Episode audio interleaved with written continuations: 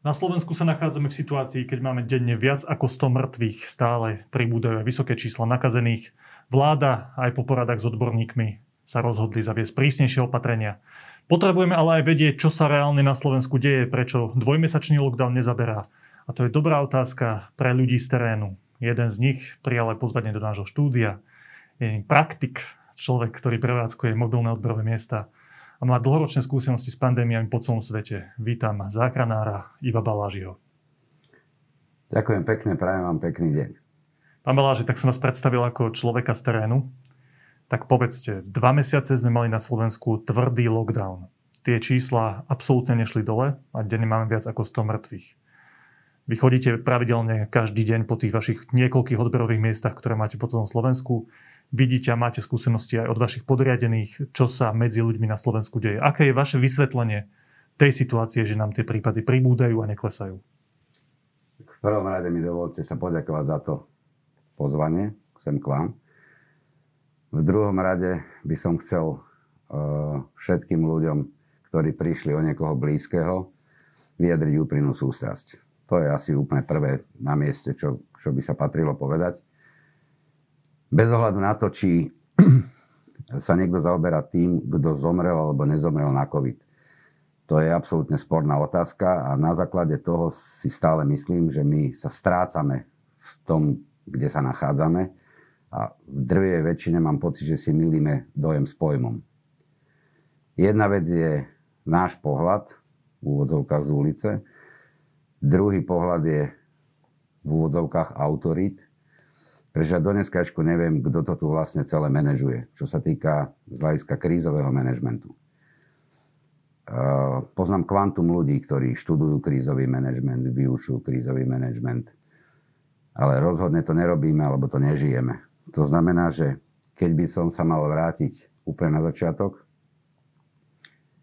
a porovnávať to, čo robíme s tým, čo by sme mali robiť, z môjho pohľadu je to diametrálne odlišné, už len preto, pretože si myslím, že keď som povedal v prvej vete, že si mýlime dojem s pojmom, my skutočne nepoznáme tú pojmológiu. My vôbec nevieme, o čom sa bavíme. To znamená, že dneska si tu pliesť e, lockdown s blackoutom, e, myliť sa tu v základných veciach, ako to, že niekto povie, že máme krízového manažéra.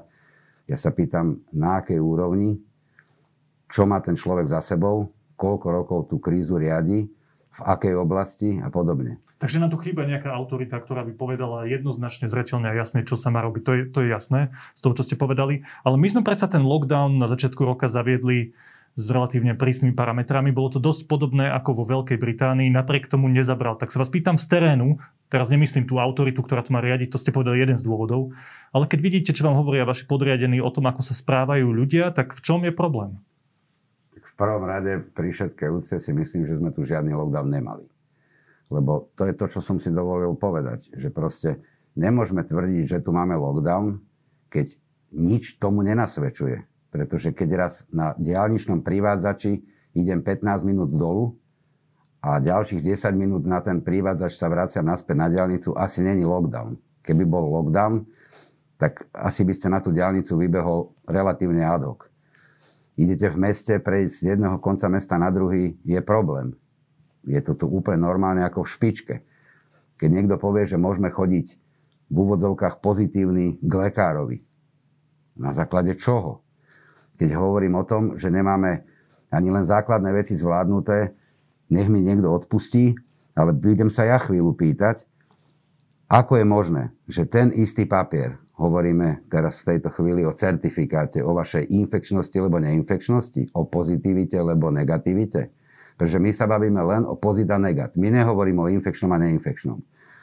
A keď vieme, že to je napríklad na základe antigenového testu, tak predsa nemôže pre jedného človeka ten certifikát platiť 24 hodín, 48 hodín, pre ďalšieho 7 dní, pre ďalšieho 14 dní, lebo ho voláme pendler, je úplne jasné, že tí ľudia, normálni, obyčajní ľudia, ktorí sa nikdy nevenovali uh, žiadnej epidémii, pandémii, ani len v podstate nejakému núdzovému stavu, pretože to sú všetko pojmy, ktoré si tu dneska ešte len ozrejmujeme a vysvetľujeme si.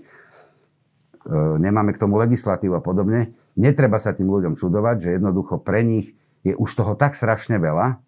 Ja nie som úplne zastancom toho, keď niekto povie, že sme z toho unavení. No iste, že sme unavení, pretože aj my robíme za normálnych okolností, chodí človek do roboty na 8 hodín, my robíme 16 až 18 hodín denne.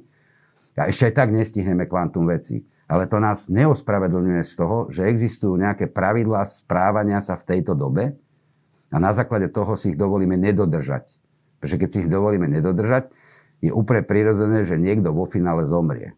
A to je to, prečo som si dovolil sa ospravedlniť tým ľuďom a popriať im úprimnú sústrasť, pretože z môjho pohľadu je absolútne scesné, aby sa pán premiér alebo kdokoľvek rozprával s odborníkmi 3 dní, po troch dňoch uniknú 4 vety a účinnosť nadobudnutia tej platnosti bude o 3 dní, o 5 dní, o 7 dní, o 14, od 21. Pri všetkej úcte za tých 4 dní umrelo ďalších 400 ľudí. Dobre, tak to vaše vysvetlenie, ktoré vyplynulo z, tohto, z, tohto vašo, z tejto pasáže, na moju, odpoveď na moju otázku, ak to správne čítam, je, že ľudia sa vstrácajú vo všetkých tých pravidlách a nariadeniach, ktoré nemajú nejakú logiku. Prvý dôvod, ktorý ste povedali, bol, že chýba tu dôveryhodná autorita, ktorá zvláda krízový manažment. Druhý dôvod, ktorý ste povedali teraz, je, že nie, že by ľudia boli unavení, všetci sú unavení, jasné, ale zomierajú tu ľudia a ľudia sa strácajú vo všetkých tých pravidlách. Dobre, a teraz úplne prakticky. Čo ste teda čakali?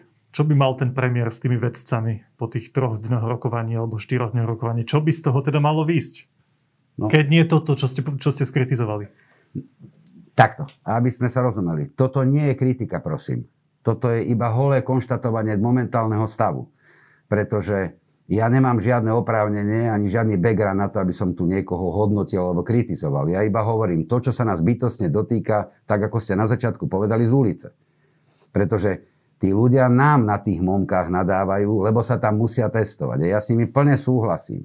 Ale pamätám si, keď minulý týždeň za mnou prišiel niekto z redaktorov a s kamerou a prišiel mi dať otázku, že či by som sa mohol vyjadriť, prečo u nás ľudia stoja v rade. Bolo ich tam zhodov okolností možno 12, možno 13. A ja som si dovolil len povedať, otočte sa prosím s tou kamerou a pozrite sa smerom na poštu. Tam ich stálo 50. Čiže keď niekto používa vytrhnuté argumenty z kontextu a niekto povie, že momky nie sú dobré, lebo sa tam čaká v rade, v Lidli sa nečaká, alebo v akejko, akomkoľvek inom reťazci obchodnom sa nečaká v rade. Na pošte sa nečaká to v rade. K tým momkám sa dostaneme. Otázka, otázka znela tak, že keď ste teda povedali, že ste čakali niečo iné od stretnutia vedcov s premiérom, tak, s premiérom, tak čo ste čakali? No, čakal... Čo by malo byť to rozhodnutie, ktoré teraz vláda príjme? No v prvom rade si myslím, že už rok sa hovorí o tom, že by mal niekto začať seriózne komunikovať s verejnosťou. Veď keď predsa nám, mne, rovnako vám, alebo mojej mame, alebo mojim deťom nepovie, ako sa správať striktne mám, ne, predsa neexistuje pandémia, ktorá pozná výnimky. To je absolútny nezmysel. To znamená, keď sú jasne stanovené pravidlá a úplne pre všetkých rovnaké. Nemôže sa predsa stať, že budeme ovýnimkovávať ľudí, ktorí nám dennodenne chodia cez hranice a na druhej strane našim budeme tvrdiť, že majú sedieť doma. Pretože buď to niekto zjednotí a v prvom rade začne nejakým spôsobom komunikovať vo vzťahu k verejnosti, aby to bolo jasné a čitateľné, pretože sa v tom naozaj skutočne strácajú. Na druhej strane, tí pravidlá, e, viete, niekto tvrdil, že rok to tu hovoríme, že naháňame strach. Medzi strachom je obrovský rozdiel a medzi rešpektom. Pretože z rešpektu nejakým spôsobom sa postavíte rozumne k danej veci, keď vám ju niekto vysvetlí. Ale to naozaj, tak ako ste povedali, musí byť niekto, komu v úvodzovkách verím. Pretože vy mi príkaz dáte, vy ma naučíte poslušnosti, ale dôveru si budete musieť získať. To je úplne prirodzené. Na druhej strane, keď raz niekto povie, že malé prevádzky zatvorené. Stále sa bavíme o metroch štvorcových. Vôbec to nie je pravda. Pretože je obrovský rozdiel, či máte miestnosť, ktorá má, ja neviem, 2,5 krát 6 metrov ako Unimobunka a vy do nej dáte 5 ľudí, alebo tam bude jeden predávač a jeden kúpujúci. Na jednej strane týchto sme všetkých pozatvárali a oni sú prirodzene hladní, prirodzene potrebujú platiť svoje požičky, prirodzene si potrebujú nejakým spôsobom zariadiť domácnosť a ďalší život. To znamená, že keď vy mi dáte akékoľvek opatrenia, dáte mi ho na 14 dní, tak ste mi veľmi nepomohli, pretože ja naozaj netuším, čo bude o ďalších 14 dní. A nedá sa za pochodu stále meniť pravidlá hry. Keď si pôjdeme spolu zahrať, musí byť jasné, či hráme basketbal, volejbal alebo futbal. Pretože keď ja sa budem snažiť tú loptičku chytiť ručičkami a vy budete do nej kopať, asi si nezahráme. Ďalšia otázka, na ktorú môžete odpovedať, lebo máte praktickú skúsenosť s testovaním. Ja som tu pred niekoľkými dňami hostil analytika Martina Smatanu, ktorý prekonal veľmi ťažký COVID. A on porovnával presne tento náš lockdown s lockdownom, ktorý bol v Veľkej Británii a ktorý zabral, napriek tomu teda, že tiež ten, tá britská mutácia tam bola výrazne prítomná v Spojenom kráľovstve. A on, keď robil to pozorovanie, to porovnanie tých dvoch krajín, tak jeden rozdiel, ktorý tam našiel výrazný, bol, že u nás neklesla mobilita. Že ľudia sa hýbali viac ako v Británii napriek tomu, že bol prijatý tvrdý lockdown. Tak som sa opýtal, že ako si to vysvetľuje, že prečo je tá mobilita taká vysoká. A jedna z jeho prvých odpovedí, to je len hypotéza samozrejme, a vy to možno viete potvrdiť z vášho, vašej osobnej skúsenosti, je to testovanie, ktoré síce pán premiér hovorí, že nie je už plošné v tejto chvíli, ale je masové, to musíme uznať. Denne sa u nás urobí okolo 200 tisíc antigénových testov. A pán Smatan síce tvrdí, že testovanie samo o sebe také časté je dobré, to je že jednoznačne dobrá vec, samotné testovanie. Druhá vec je ale správanie ľudí, keď ten test absolvujú. Takže nepriamy efekt toho antigénového testu, ktorých máme 200 tisíc denne, je, že ľudia sa cítia bezpečne a tým pádom sa viac hýbu, tým pádom si viac dovolia, tým pádom majú menej rešpektu k celej tej pandémii. Z vášho pozorovania je tento, táto teória pána Smatonu môže sedieť? Ak dovolíte, preto som si dovolil povedať na začiatku to, čo som vám povedal, keď ste mi povedali, že mali sme tu tvrdý lockdown. Ja s tým plne súhlasím. Nemôže byť tvrdý lockdown, keď máte plné ulice.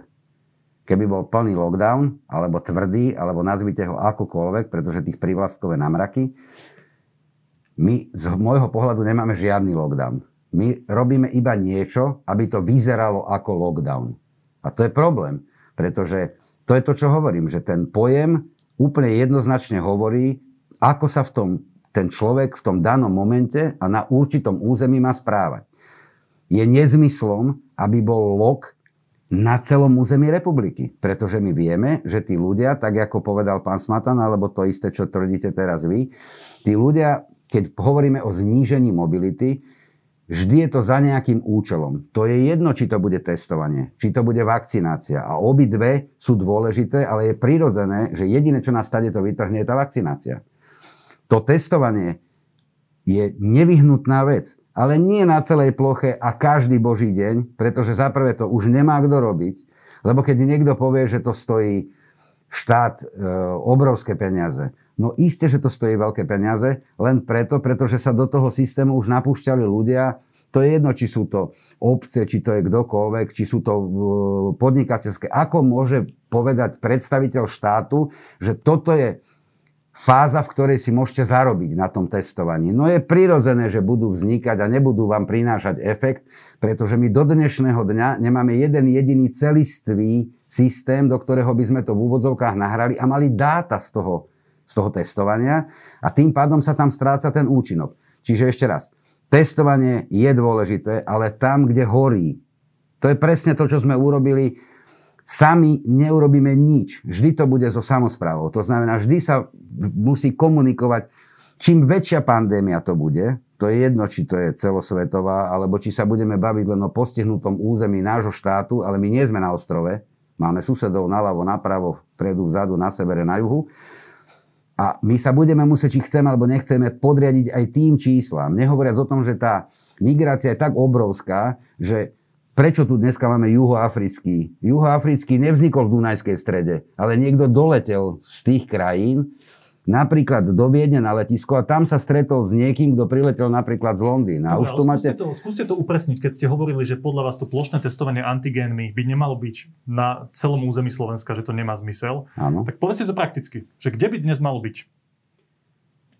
Každá tá momka, pokiaľ seriózne vykonáva tú činnosť, večer vie, aké má čísla na určitej vzorke. To je jedno, či cez ňu prejde cez jednu 250, alebo je tam 5 momiek a budete mať alebo 4 a budete tam mať tisícku zrazu. Hej? Na vzorke tisíc ľudí vidíte, aká tá incidencia tam je. a tam, kde je vysoká a vyššia, tak tam sa na ňu treba zamerať. Pamätám sa, keď sme došli do Púchova, za prvé pobede sme tam odobrali 166 vzoriek a z toho bolo 69 pozitívnych. Nebola žiadna výzva, neboli žiadne dotácie, nebolo nič. Iba sme to potrebovali urobiť. Tak sme tam nastúpili a mesiac sme tam robili. Potom vznikli momky. Mimochodom, MOM je mobilné odberové miesto.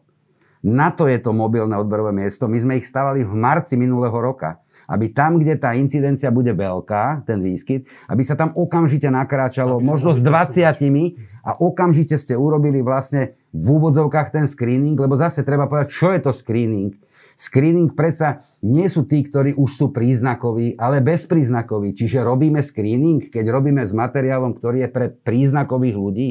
Veď to si jedno druhému odporuje. Pán Balaži, ale ja si myslím, že keby teraz sedel oproti vám nejaký predstaviteľ súčasnej vlády, tak by vám povedal, pán Balaži, o čom to hovoríte? Veď celé Slovensko je v krízovej situácii. Každý región, myslím, že tie najmenej postihnuté na tej mape sú, sú tie tmavo-červené. To znamená, že celá krajina je na tom zle, teda má zmysel v každom jednom tom, tom obvode, v každom jednom okrese robiť tieto odbery, tieto antigenové testovanie. Čo by ste im na to povedali? môžeme sa baviť na rovinu, z môjho pohľadu keca. Ten, kto toto tvrdí, nemôže mať úplne upratané v hlave. Pretože keď si zoberiete, že na určitom území sú ľudia, ktorých keď zoberete tisíc, otestujete ich, možno budete mať jedného a možno dvoch pozitívnych. Ja sa pýtam, prečo aj u nich musia byť dedinské potraviny, dobre, potraviny sú iné, ale zoberme si obu alebo akýkoľvek iný obchod. Prečo tam nemôže byť otvorený? Lebo by sa zvýšila mobilita. No veď asi si každý deň vo veľkom krtiši nekupujete čižmy. Alebo áno. Ale je milión príkladov, ktoré sa tu dajú použiť, ale to je presne to, čo hovorím. Treba sedieť so samozprávou, ktorá si svojich ľudí v úvodzovkách pozná do bodky a do detailu. Keď sa bavíme o tom, že problém je v komunite, komunita je z môjho pohľadu aj spoločná domácnosť dvoch ľudí, pretože oni v tej bunke, to je to, čo sa tu chvíľu používal pojem bunky, Bublina. bubliny. A po, proste tých názvov tu bolo námraky. Ale vo finále všetci išli spolu na lúku, tam si sadli okolo ohňa a popodávali si flašu a bolo po bublinách. Viete, úplne na začiatku musí byť jasne stanovené pravidlo, kto kde, v, na akom území a v akom čase si niečo dovoliť môže alebo nemôže. Keď sa bavíme o tom, že táto pandémia ešte tu môže byť niekoľko rokov, pretože my sme ešte nevyhrali.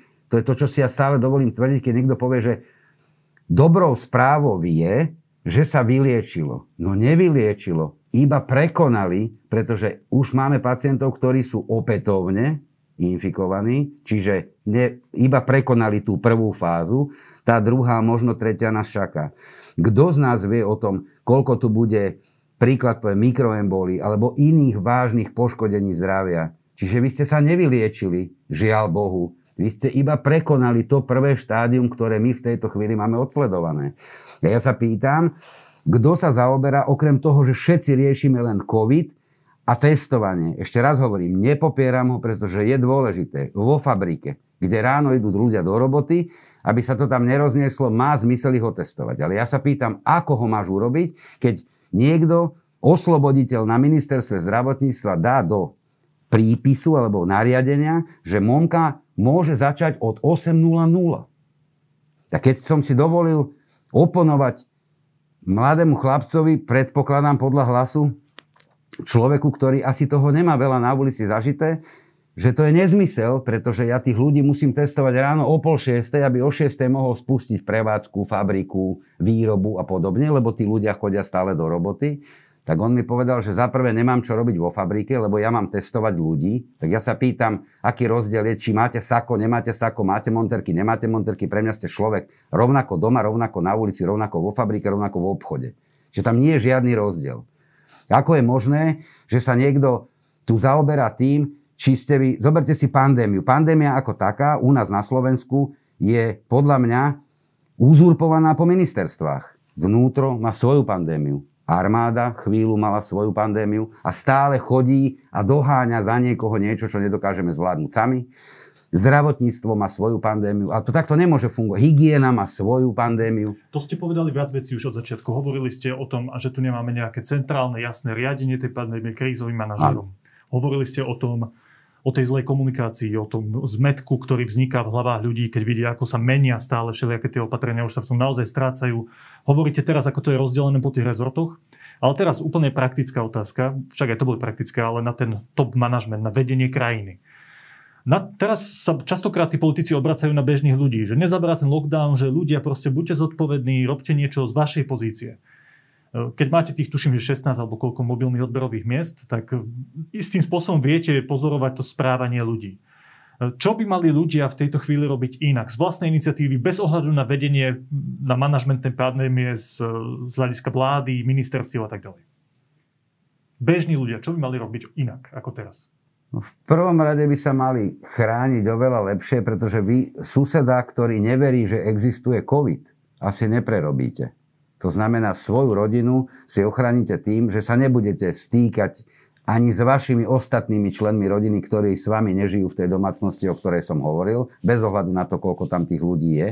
Pretože vám, keď napríklad ráno na tej momke povedia, že ste pozitívni, kam pôjdete? Veď my do dnešného dňa sme nevytvorili tým ľuďom ani len priestor, niekedy bola štátna karanténa. Ale štátna karanténa bola pozitívny, negatívny v samostatných izbách a na to ale tu chodili na, jednu, na konci chodby. Čiže tam sa to nedá oddeliť. Ale ako to urobíte v jednej domácnosti, keď vy ste pozitívni a manželka a dve deti napríklad ešte nie sú? Je úplne prirodzené, že celá tá rodina alebo tá, tí ľudia žijúci v tej domácnosti idú do karantény. To znamená, že je úplne jasné, že rúško, umývanie rúk, hygiena a podobne je úplne jasná. Tam sa nemáme o čom baviť. Predsa tí nariadenia, pokiaľ ich niekto dodržiava nejakým spôsobom, nechráni Matoviča, nechráni Krajčího, ani nikoho iného z vlády. On chráni sám seba. To je úplne prirodzené, že tí ľudia nemôžu povedať, že na základe toho, že sme unavení, tak teraz pôjdeme na tajný žúr. Lebo je úplne jasné, ale paradoxne nemusí to byť žúr.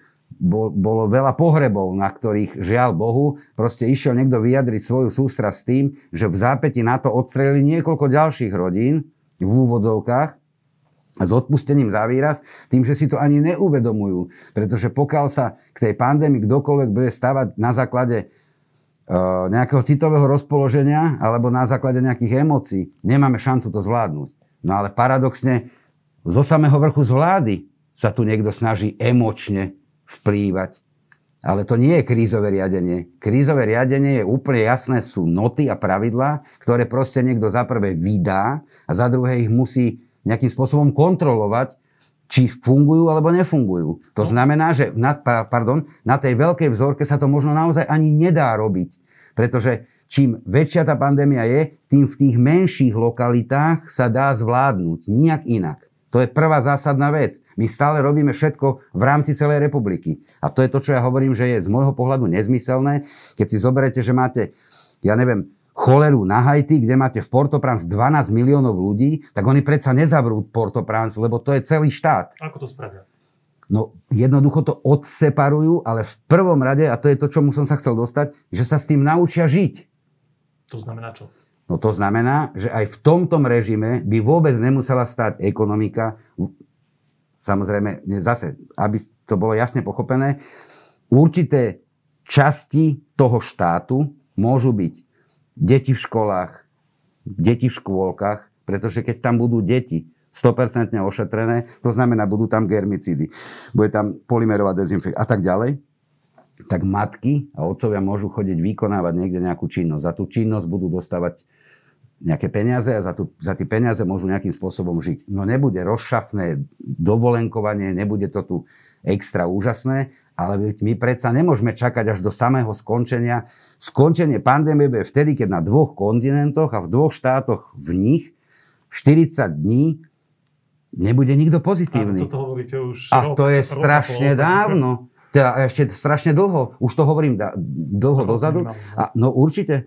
Určite, a určite to tak je. No a... Čiže prosím, nečakajme na to, že príde zázrak, zrazu sa oteplí, tak jak to tu hovorili niektorí minulý rok No a oteplilo sa a máme to tu oveľa väčších číslach. Veď v konečnom dôsledku, vy sám si pamätáte, že to, čo sme povedali, žiaľ Bohu, sa viac menej naplnilo. Presne Áno, tak, ak... o tejto lokalizácii a o tom, aby sa tie jednotlivé regióny Slovenska odseparovali a bol k ním odlišný prístup podľa toho, aká tam je situácia. Hovoríte už niekoľkokrát aj v našich dvoch rozhovoroch, ktoré sme, alebo troch, ktoré sme robili. No a, a tá odpoveď na moju otázku, že čo môže robiť bežný človek zo svojej pozície, ak tomu rozumiem správne, iba dodržiavať poctivo tie základné veci, ktorými si sám chráni vlastné zdravie mm. a život. Že nič mm. extra, nič viac, nič menej, že toto je celkom jednoznačná vec. Chcem sa vás opýtať na, v tejto chvíli na tie mobilné odberové miesta. Vy, ak sa nemýlim, ich prevádzkujete 16 vo viacerých regiónoch Slovenska, ak sa to nezmenilo? Zmenilo, už ich není 16, je ich len 10, pretože zase sa niekto rozhodol, uh, ťažko povedať na základe čoho, že budú zmenené pravidlá. To je presne tak, jak v našom živote, tak aj v tých momkách sú zmenené pravidlá, nazvem to prevádzky alebo pravidlá hry a tým pádom z toho vyplynulo, že proste sú miesta, ktoré jednoducho vám buď nedajú, alebo vám ich nepridelia, alebo sa o ne ani neu, ne, neuchádzate. Pretože existujú oblasti, do ktorých ten personál, napríklad zdravotnícky, nikto ho nemá. Nemá ho nemocnica, nemá ho poliklinika, nemá ho nikto. My ho nenaklonujeme, nevieme to zohnať, nevieme to proste zabezpečiť, tak tým pádom tam prevádzku nerobíme. Dobre, ale tá otázka, ku ktorej smerujem, je, je iná. Aj v médiách sa už objavil hlasy, že to je e, extrémne nákladné a že si na tom niektorí ľudia zarobia. Tak vy prevádzkujete 10 mobilných odberových miest. Je to pre vás ziskový biznis? Čokoľvek na svete budete robiť, buď to budete robiť dobre a potom budete mať možno problém tú prevádzku vôbec uživiť, alebo to budete s prepačením klamať a tým pádom na tom budete môcť zarobiť. Pretože na začiatku, keď neboli žiadne momky a niekto povedal, neviem kto, na ministerstve urobil hodnotu jedného odberu za 3 eurá, vtedy sme kupovali, overali rukavice, štíty, rúška, gumáky. Proste kompletnú výbavu človeka do tej skupiny ľudí, vtedy sme mali trojčlenné týmy, tak sme robili žehru, tak sme robili veľa iných miest predtým. Ešte žiadne momky neexistovali. Stalo to 98 eur na jedného človeka, vrátane dezinfekcia a tak ďalej. Nehovoríme o tom, že kilometre tam a späť. Vtedy niekto povedal, že 3 eur stojí jeden odber. Náklad naň. To znamená, keď sme urobili 100 ľudí, dostali sme 300 eur, tak práve sa nám vrátili tieto veci. Pýtam sa, kde sú mzdy, kde je elektrika, kde je čokoľvek iné. To je prvá vec. Dneska niekto povedal, v úvodzovkách veľkohubo, 5 eur. To je výborné, ale keď je to vo fabrike, tak je to menej. Keď je to cez niekoho iného alebo v škole, tak je to menej. Keď je to uh, nad určitý počet, tak je to plus 2,50. Ja sa teda pýtam, kto a skade tú matematiku zobere, pretože ona je úplne jasná. Vy dostanete v úvodzovkách povolenie na prevádzkovanie na 14 dní. A potom môžete mať opciu, alebo nemusíte mať opciu. Ja sa pýtam, keď prídem za vami a poviem, poď tam robiť, pôjdete, budete hľadať na 14 dní zmenu vášho akéhokoľvek pôsobenia. To je jedno, čo robíte. Je úplne jedno, či ste zdravoťak, tí neexistujú, ale aj keby ste mali zrobiť administrátora, tak možno mi poviete, že pôjdem na brigádu, keď to bude lukratívne alebo rozumne zaplatené, na 3 mesiace, na 6 mesiacov, na rok, ale nie na 15 dní. Ale niekto nastavil, že opcie budú po 15 dní. Potom sa zrušili opcie a povedali, že bude ďalšia výzva, ďalšia výzva, ďalšia. A každá ďalšia výzva mala úplne iné podmienky a pravidlá toho prevádzkovania. Napríklad dneska nerozumiem, koho napadlo v akej hlave, že bude elektronizácia tých momiek. V prvom rade treba povedať, čo to je momka. Momka je mobilné odberové miesto, tak jak už som to tu začal. A my ho máme v kultúrnom dome, my ho máme v baráku, my ho máme na poschodí, my ho máme, ale to nie je momka. Mobilné odberové miesto není stacionárny kamenný barák.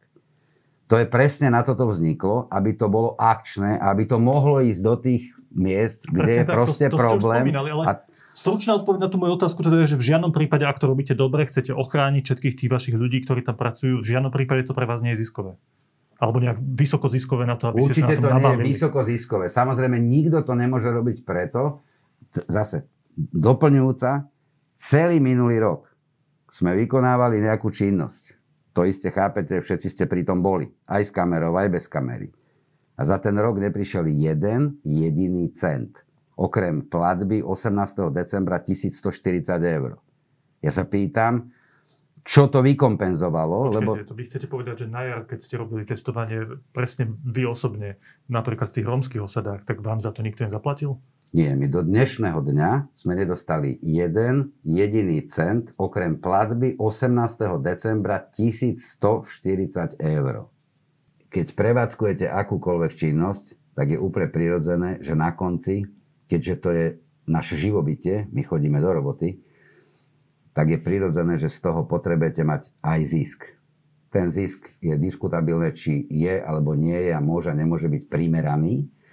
Na druhej strane platí, že v prvom rade nemôže niekto povedať z tých vašich kolegov, redaktorov, reportérov a podobne, že si Momka zarobí 30 tisíc eur. Pretože to nie je pravda. Pretože to sú obratové peniaze. To sú peniaze, ktoré vám prídu a vy to nedostanete na to, aby ste išli, na, išli na dovolenku ale vyplatíte z toho ľudí, vyplatíte z toho ochranné pracovné pomocky, vyplatíte dezinfekciu, vyplatíte nájomné e, elektriku, proste kompletnú réžiu. A vo finále na konci vám z toho ostanú nejaké peniaze. Dobre, takže aby som to úplne zhrnul, prevádzkovanie mobilných odberových miest v žiadnom prípade nie je nejaký extrémne výnosný biznis. Určite nie. Keď to robí niekto tak, jak to má robiť, určite nie. Dobre, pán Balaži, ja viem, že nie ste žiadny epidemiológ alebo vedec, E, máte skôr tú praktickú skúsenosť terénu. Ale predsa len sa vás opýtam na takú vec aktuálnu, pretože vakcinácia a očkovanie zdá sa celý svet to vníma tak, že toto je cesta von z tej pandémie do veľkej miery spolu s tými opatreniami, ktoré sú potrebné, aby zomrelo čo najmenej ľudí.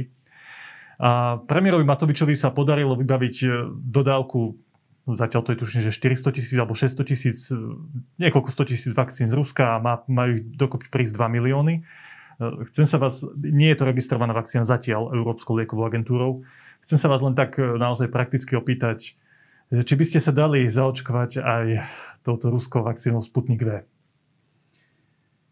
No, ja mám eh, inú zdravotnú indikáciu a tým pádom v mojom prípade osobne hovorím teraz o sebe, to nie je možné. Ale ja hovorím, že chvála Bohu a ja budem úplne nesmierne vďačný každému, čo sem donese akúkoľvek vakcínu, pretože všetko od nuly do plusu je iba do plusu. To je jasné a nesporné. Uh, dneska sa tu na úrovni obyvateľstva baviť, ktorá z nich je lepšia alebo bezpečnejšia, nemyslím si, že je úplne na mieste, pretože toto je otázka na doktora Klempu, na doktora Čekana, na doktora pod, proste to, to sme úplne niekde inde. Nemyslím si, že vôbec tento národ by sa mal zaoberať tým. Vaša mama sa určite nezaoberala účinkom alebo účinnosťou e, vakcíny, ktorú vám vpichli v momente, keď ste sa narodili pred veľa rokmi dozadu.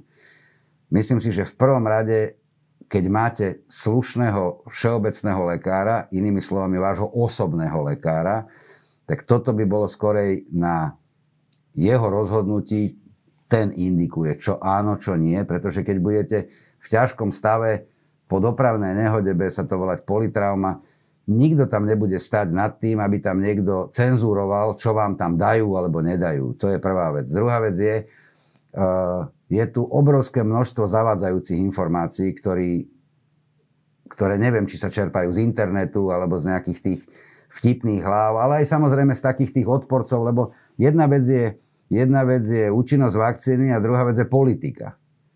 A dneska sem ťahať politiku, v prvom rade si myslím, že keď sa tu máme pohnúť dopredu, tak úplne všetci na tom politickom ihrisku, keby bolo na mne, tak od zajtražku, napriek tomu, že to je nedemokratické, ja to chápem, by som im dal zákaz hovoriť.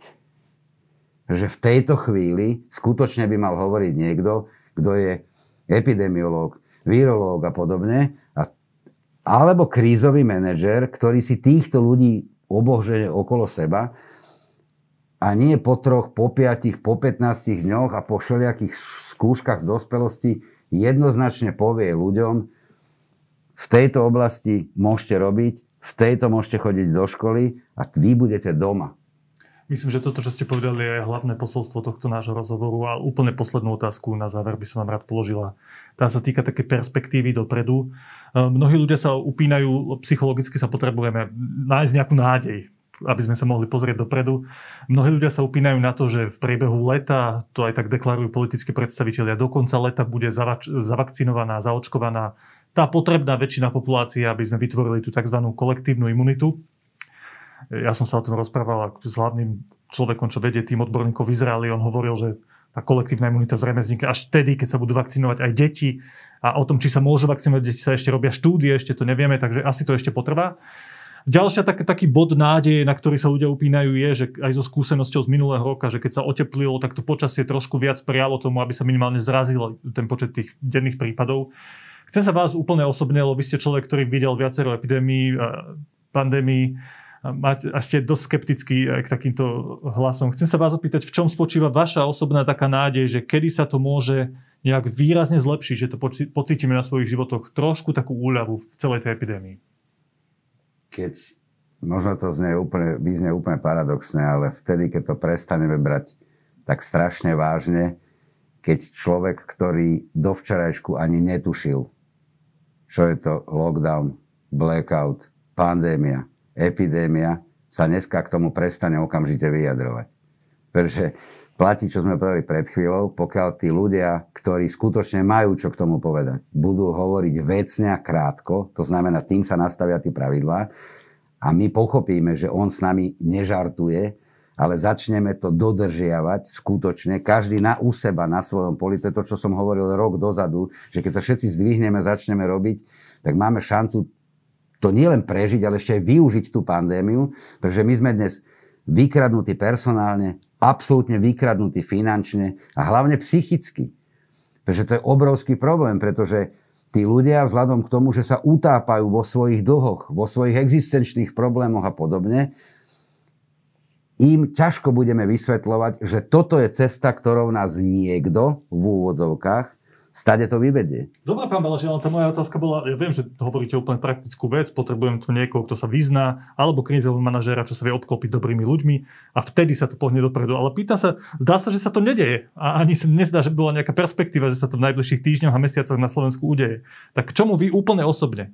Čo je pre vás taký nejaký bod, ktorý vidíte to svetlo na konci tunela? Čo to je? Za prvé, kdekoľvek na svete sme boli, nikdy sme do toho nešli s tým, že to prehráme. To je prvá vec. Čiže musíte veriť. Tá viera je nesmierne dôležitá. Ja teraz nehovorím len o, o tej viere, ktorú tu niektorý, alebo niektorá časť e, toho obyvateľstva vzýva. Ja myslím všeobecne. To znamená, za prvé je to viera v zdravý rozum, potom je to viera v Boha a tak ďalej, ale v každom prípade neexistuje, aby sme nemali na konci svetelko nádeje, za ktorým pôjdeme, pretože v opačnom prípade to tu môžeme zabaliť už dneska. To je absolútne jasné.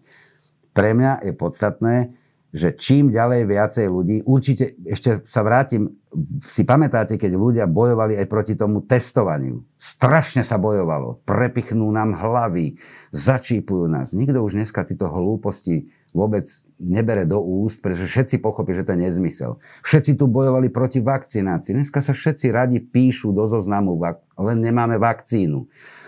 A to, čo povedal ten e, pán z toho Izraela, ja s ním absolútne súhlasím, pretože kolektívna imunita sa buduje 10 až 12 rokov. Spontánne. Keď jej pomôžeme tou vakcináciou významnou mierou, stále platí, čo som tu ja si dovolil povedať na začiatku tohto, tejto našej debaty, že my nežijeme na ostrove, ale žijeme v ostatných štátoch. Čiže nielen u nás budeme zavakcinovaní, ale aj v tých ostatných štátoch sa to bude musieť udiať, pretože tá migrácia je obrovská a keď ráno si budeme myslieť, že sme v úvodzovkách čistí a nebudeme mať nikoho pozitívneho, tak už po obede nám príde z niekade.